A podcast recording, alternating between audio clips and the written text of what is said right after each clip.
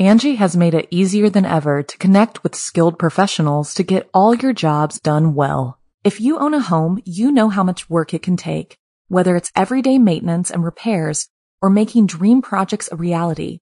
It can be hard just to know where to start, but now all you need to do is Angi that and find a skilled local pro who will deliver the quality and expertise you need. Angi has over 20 years of home service experience and they've combined it with new tools to simplify the whole process. Bring them your project online or with the Angi app, answer a few questions and Angi can handle the rest from start to finish or help you compare quotes from multiple pros and connect instantly, which means you can take care of just about any home project in just a few taps. Because when it comes to getting the most out of your home, you can do this when you Angi that. Download the free Angi mobile app today or visit Angi.com. That's A-N-G-I dot com. You've worked hard for what you have. Your money, your assets, your 401k, and home. Isn't it all worth protecting? Nearly one in four consumers have been a victim of identity theft. LifeLock Ultimate Plus helps protect your finances with up to $3 million in reimbursement.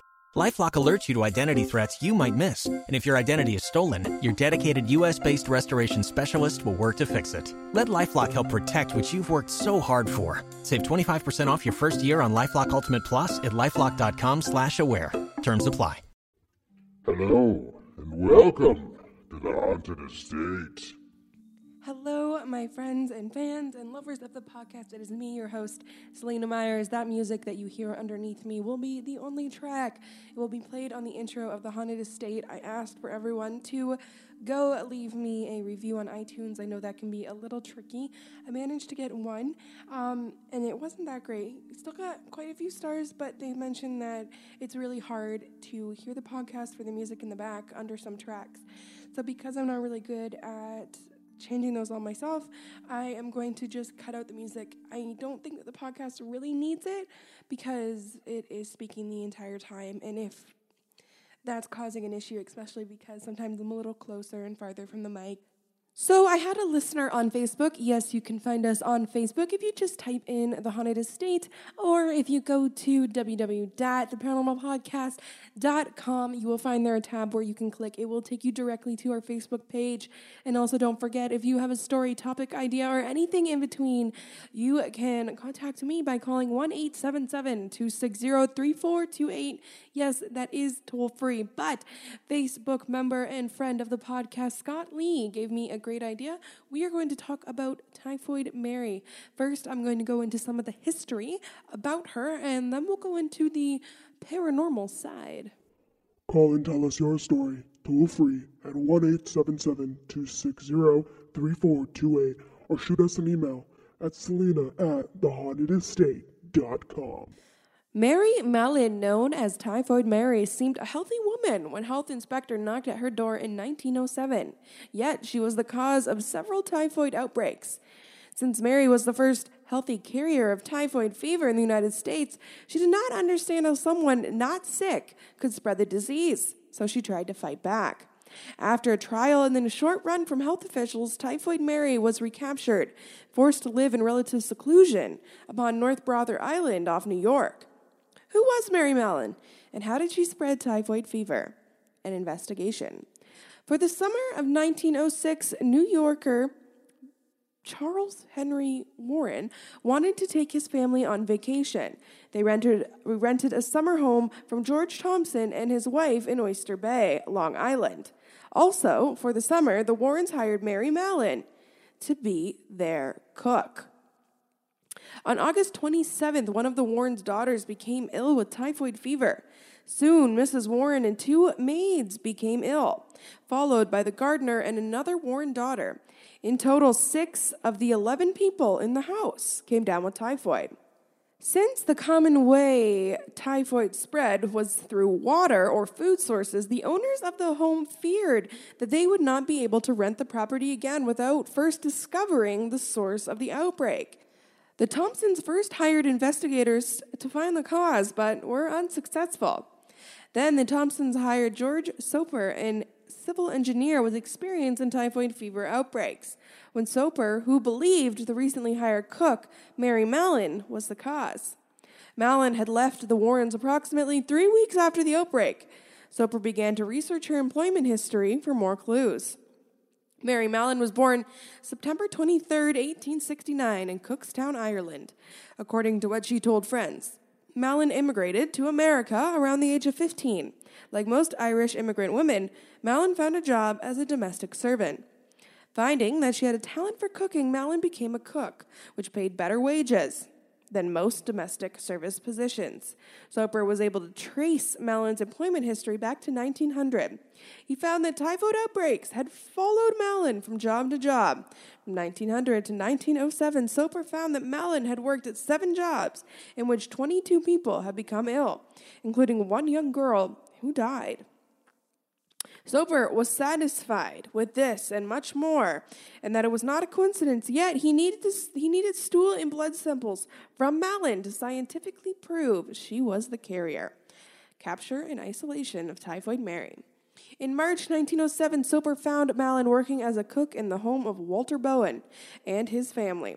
To get samples from Mallon, he approached her at her place of work. Having a strange man come up to you to accuse you especially when you seem healthy, of spreading disease and killing people, and ask for some of your blood and excrement, well, that doesn't make you a little skeptical, does it? I had my first talk with Mary in the kitchen of the house.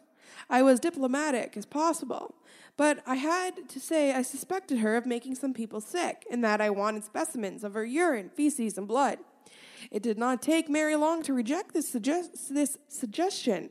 She seized a carving fork and advanced in my direction. I paced rapidly down the long, narrow hall through the iron gate, and so down to the sidewalk. I felt rather lucky to escape. This violent reaction from Mallon did not stop Soper. Soper tracked Mallon to her home. He tried to approach her again, but this time she brought an assistant for support. Again, Mallon became enraged, made clear that they were unwelcome, and shouted expletives and made a hurried departure. Realizing that it was going to take more than persuasiveness, he was able to offer Soper he he was able to offer Soper his research and hypothesis. Mallon, now extremely suspicious of the health officials, I'm losing where I am, refused to listen to Baker. Baker returned to the aid with five police officers and an ambulance. Mallon was prepared this time. Baker describes the scene. Mary was on the lookout and peered out, a long kitchen fork in hand like a reaper. She lunged at me with the fork. I stepped back, recoiled on the policeman, and so confused. By the time we got in the door, Mary had disappeared. Disappeared, matter of fact, she had completely vanished. Baker and the police searched the house. Eventually, footprints were spotted leading from the house to a chair placed next to the fence, the fence of the neighbor's property. They spent five hours searching both properties until they found a tiny scrap of blue calico caught in the doorway of a closet. Baker describes the emergence of Mallon from the closet. She came out fighting and swearing, both of which she could do with appalling efficiency and vigor. I made another effort to talk to her sensibly and asked her again to let me have the specimens, but it was of no use. The Angie's list you know and trust is now Angi, and we're so much more than just a list. We still connect you with top local pros and show you ratings and reviews, but now we also let you compare upfront prices on hundreds of projects and book a service instantly. We can even handle the rest of your project from start to finish. So remember, Angie's list is now Angi, and we're here to get your job done right. Get started at Angi.com. That's A N G I, or download the app today. By that time, she was convinced that the law was prosecuting her when she had done nothing wrong. She knew that she had never had typhoid fever. She was maniacal to her integrity. There was nothing I could do but take her with us. The policeman lifted her into the ambulance, and I literally sat on her all the way to the hospital. It was like being in a cage with an angry lion.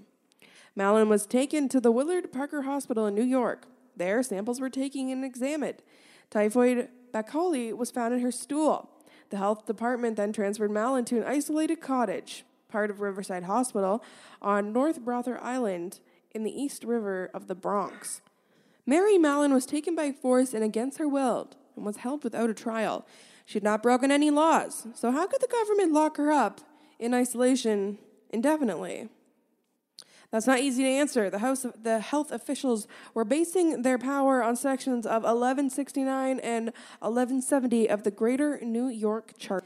Some people believe that Mallon never had any intention of following the health officials' rules. Thus, they believe Mallon had a malicious intent with her cooking. But not working as a cook, Mallon pushed into service uh, in other domestic positions, which did not pay as well. Feeling healthy, Mallon did not really believe that she could spread typhoid. Though in the beginning, Mallon tried to be a laundress as well, she worked at other jobs. For a reason she had left was not on any documents. Mallon eventually went back to working as a cook. In January of 1915, nearly five years after Mallon's release, the Sloan Maternity Hospital in Manhattan suffered a typhoid fever outbreak. 25 people became ill and two of them died. Soon, evidence pointed to a recently hired cook, Miss Brown. Miss Brown was really Mary Mallon, using a fake name. The public had shown Mary Mallon some sympathy during her first period of confinement because she was an unwitting typhoid carrier. All the sympathy disappeared after her recapture. This time, Typhoid Mary knew of her healthy carrier status. Even she couldn't believe it, thus willing and knowingly caused pain and death to victims.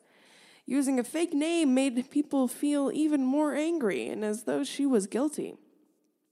Mallon was again sent to North Brother Island to live in the same isolated college, cottage that she had inhabited during her last confinement. For 23 more years, Mary Mallon remained imprisoned on the island. The exact life she led on the island is unclear, but it's, knows that, it's known that she helped people around the hospital, gaining the title nurse in 1922, and then hospital helper sometimes later. In 1925, Mallon began to help in the hospital lab. In December 1932, Mallon suffered a large stroke that left her paralyzed. She was then transferred from her cottage to a bed in the children's ward of the hospital on the island, where she stayed until her death six years later, on November 11th, 1938. Typhoid Mary lives on. Since Mary Mallon's death, the name Typhoid Mary has grown into a term disassociated from the person.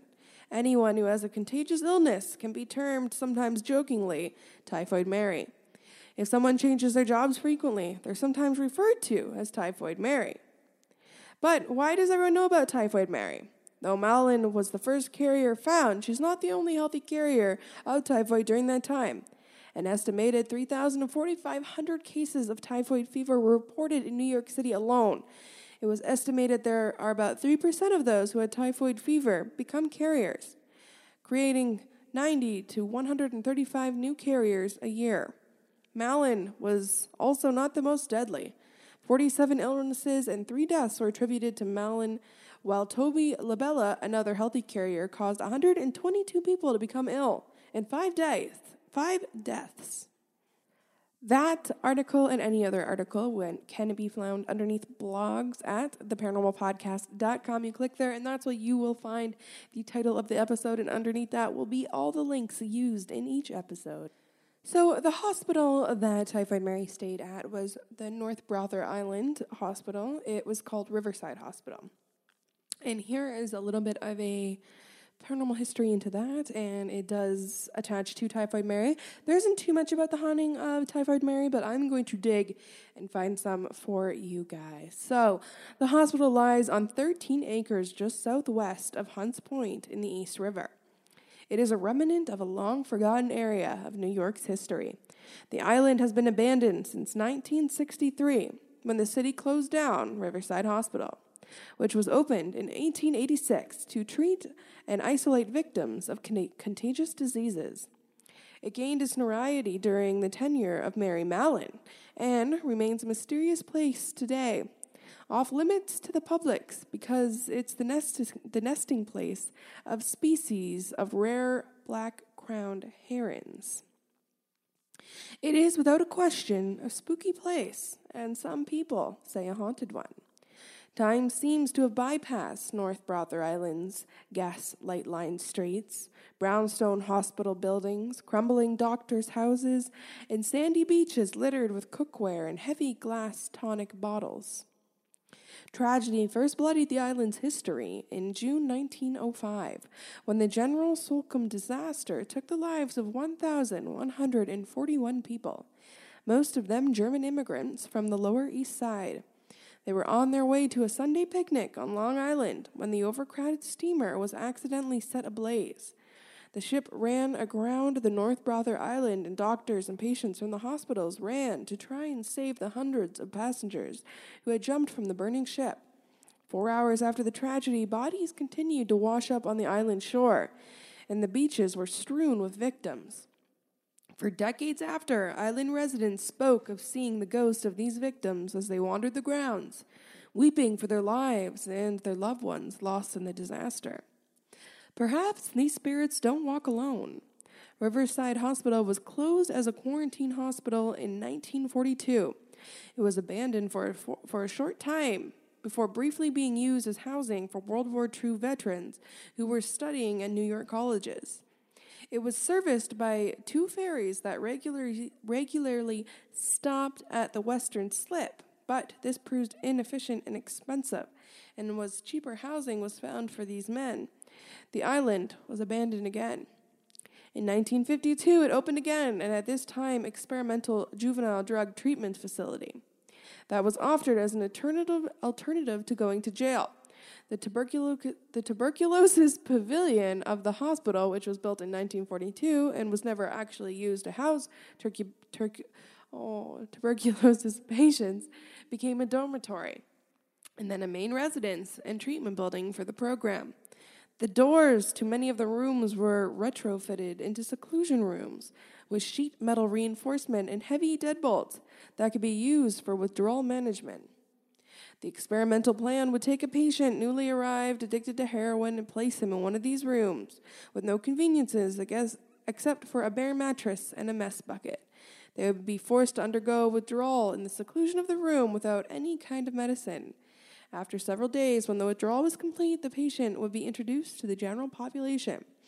It was believed that this harsh return to reality, followed by a stay of no less than 90 days on the island and bolstered by athletics and education, would provide the best chance against relapse. The grand experiment was a failure. The lost souls of this era definitely left an incredible mark on the island. But the most famous trouble spirit that lingers is that of Typhoid Mary herself. Mary was the first person quarantined on the island in 1907 after causing a number of outbreaks of typhoid fever. She was set free in 1910 but returned to the island five years later after an investigation into the outbreak of typhoid at a Manhattan hospital. It revealed that she was once again working as a cook under a, under a fake name. She was sent back to the cottage on this island, this time for good. Mary never understood that she was a carrier of this deadly disease. Instead, she felt she was a victim. Angi has made it easier than ever to connect with skilled professionals to get all your jobs done well. If you own a home, you know how much work it can take, whether it's everyday maintenance and repairs or making dream projects a reality. It can be hard just to know where to start, but now all you need to do is Angi that and find a skilled local pro who will deliver the quality and expertise you need. Angi has over 20 years of home service experience, and they've combined it with new tools to simplify the whole process. Bring them your project online or with the Angi app, answer a few questions, and Angi can handle the rest from start to finish or help you compare quotes from multiple pros and connect instantly which means you can take care of just about any home project in just a few taps. Because when it comes to getting the most out of your home, you can do this when you Angi that. Download the free Angi mobile app today or visit Angi.com. That's A-N-G-I dot com. At the hands of the officials who could neither prove that she was the source of these outbreaks nor explain to her why she felt so healthy and why she seemed free of any of the typical symptoms of typhoid.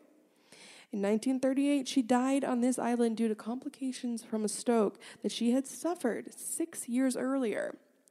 Mary's cottage was demolished after her death. Officials felt it was unsafe for habitation, but she spent much of her time working and later dying at Riverside Hospital, where her ghost is believed to still walk. Over the years, visitors at the island, those that brave the river and warnings against trespassers have reported the spirit of a woman who wanders the corridors of the crumbling hospital. She's been seen a number of times by a wide variety of people, including staff members at the hospital during the era, when drug treatment and programs were in place. One account details an orderly who followed the woman down a corridor, only to see her walk into one of the rooms. Thinking that she was one of the inmates and that she had gotten out of her room, the orderly hunted down the hall and entered the exam room, only to find that nobody was there. Was this a woman of many tragic is this woman one of the many tragic spirits of North Brother Island? Or could it have been the ghost of Mary Mallon, unable to rest after nearly three decades of punishment that she felt she never deserved? No one can be sure. Come visit us at theparanormalpodcast.com. Next up is a little story about somebody who has been to the island. I got their permission, so this will be a fun one. It was about 5 p.m. on a Friday evening when I made my way to the island. A couple friends and I were visiting, and we decided that for once we would follow our dreams and investigate something we had learned so much about in school. It was dark ish when we got there, and we were hoping for the best. We set up camp directly outside as we really didn't want to be that terrified by sleeping inside the hospital. We had heard many stories of the ghost people, ghost ships, and everything that surrounded this island. My friend, quite the skeptic, me, quite terrified. About 11 o'clock rolled by and nothing had happened. We had definitely gone through the grounds, which were some very terrifying buildings. Dilapidated and dark and moist, you almost felt as if you went back in time. I wasn't quite sure what I was looking for, but what happened that night was definitely more than I expected. Around 12:30 I decided I had to pee. I decided I was going to lean against the hospital wall and just kind of get myself in a squat position. I was there for mom for maybe 30 seconds when I heard a sound. I looked up from my feet and saw a woman standing about 150 meters away from me. I stood up quick. Yes, I peed on myself a little bit. I saw her pass away to the side very quickly. She had a long dress and dark hair up in a bun. At first, I thought, oh my God, someone would be here, but the clothes that she was wearing were not time appropriate. By the time I looked down and back up, she was gone. I heard another sound to my left. Somehow she had made it about 200 meters out into an open area. And again, and within a second, she was gone. I told my friend, who was completely blown away. She wanted to find out for herself.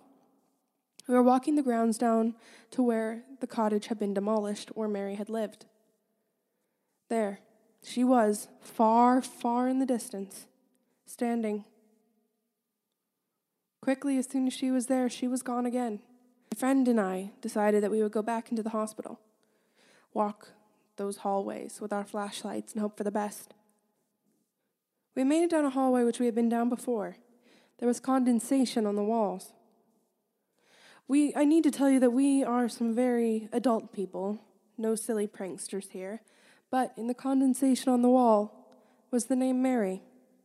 This whole time I had just spent thinking, who is this? Who could this be? What could this be? I guess my answer came. That was a great little story, a very short one, but it definitely lets you know that there are people out there who have experienced typhoid Mary. I couldn't imagine having to live a life like that, being a carrier and, and never having it and never being sick. Like, that's something, it, it doesn't sound like she had kids or anything like that, but to just have a life like that, know that you're never going to be allowed out. Do you escape? What do you do? But for someone who lived that many years trapped on this island, it would be kind of hard to leave if that's something that you were always used to.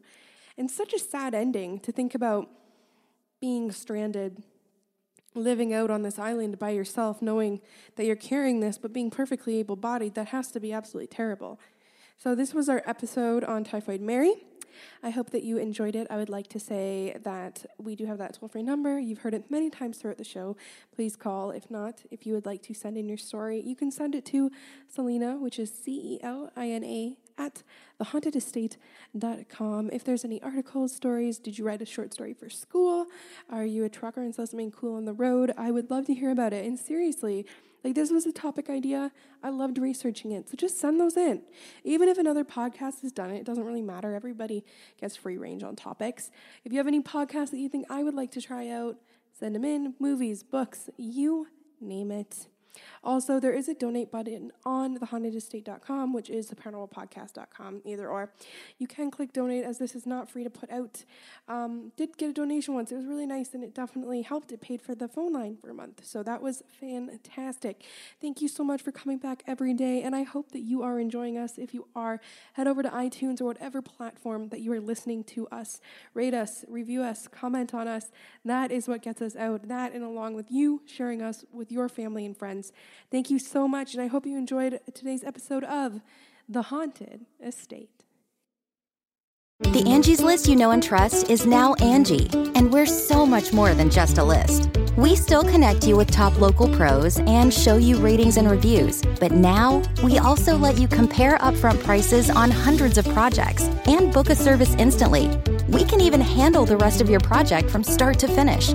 So remember, Angie's list is now Angi, and we're here to get your job done right. Get started at Angi.com. That's A N G I, or download the app today. You can live out your MasterChef dream when you find a professional on Angi to tackle your dream kitchen remodel. Connect with skilled professionals to get all your home projects done well. Inside to outside, repairs to renovations. Get started on the Angi app or visit Angi.com today. You can do this when you Angi that.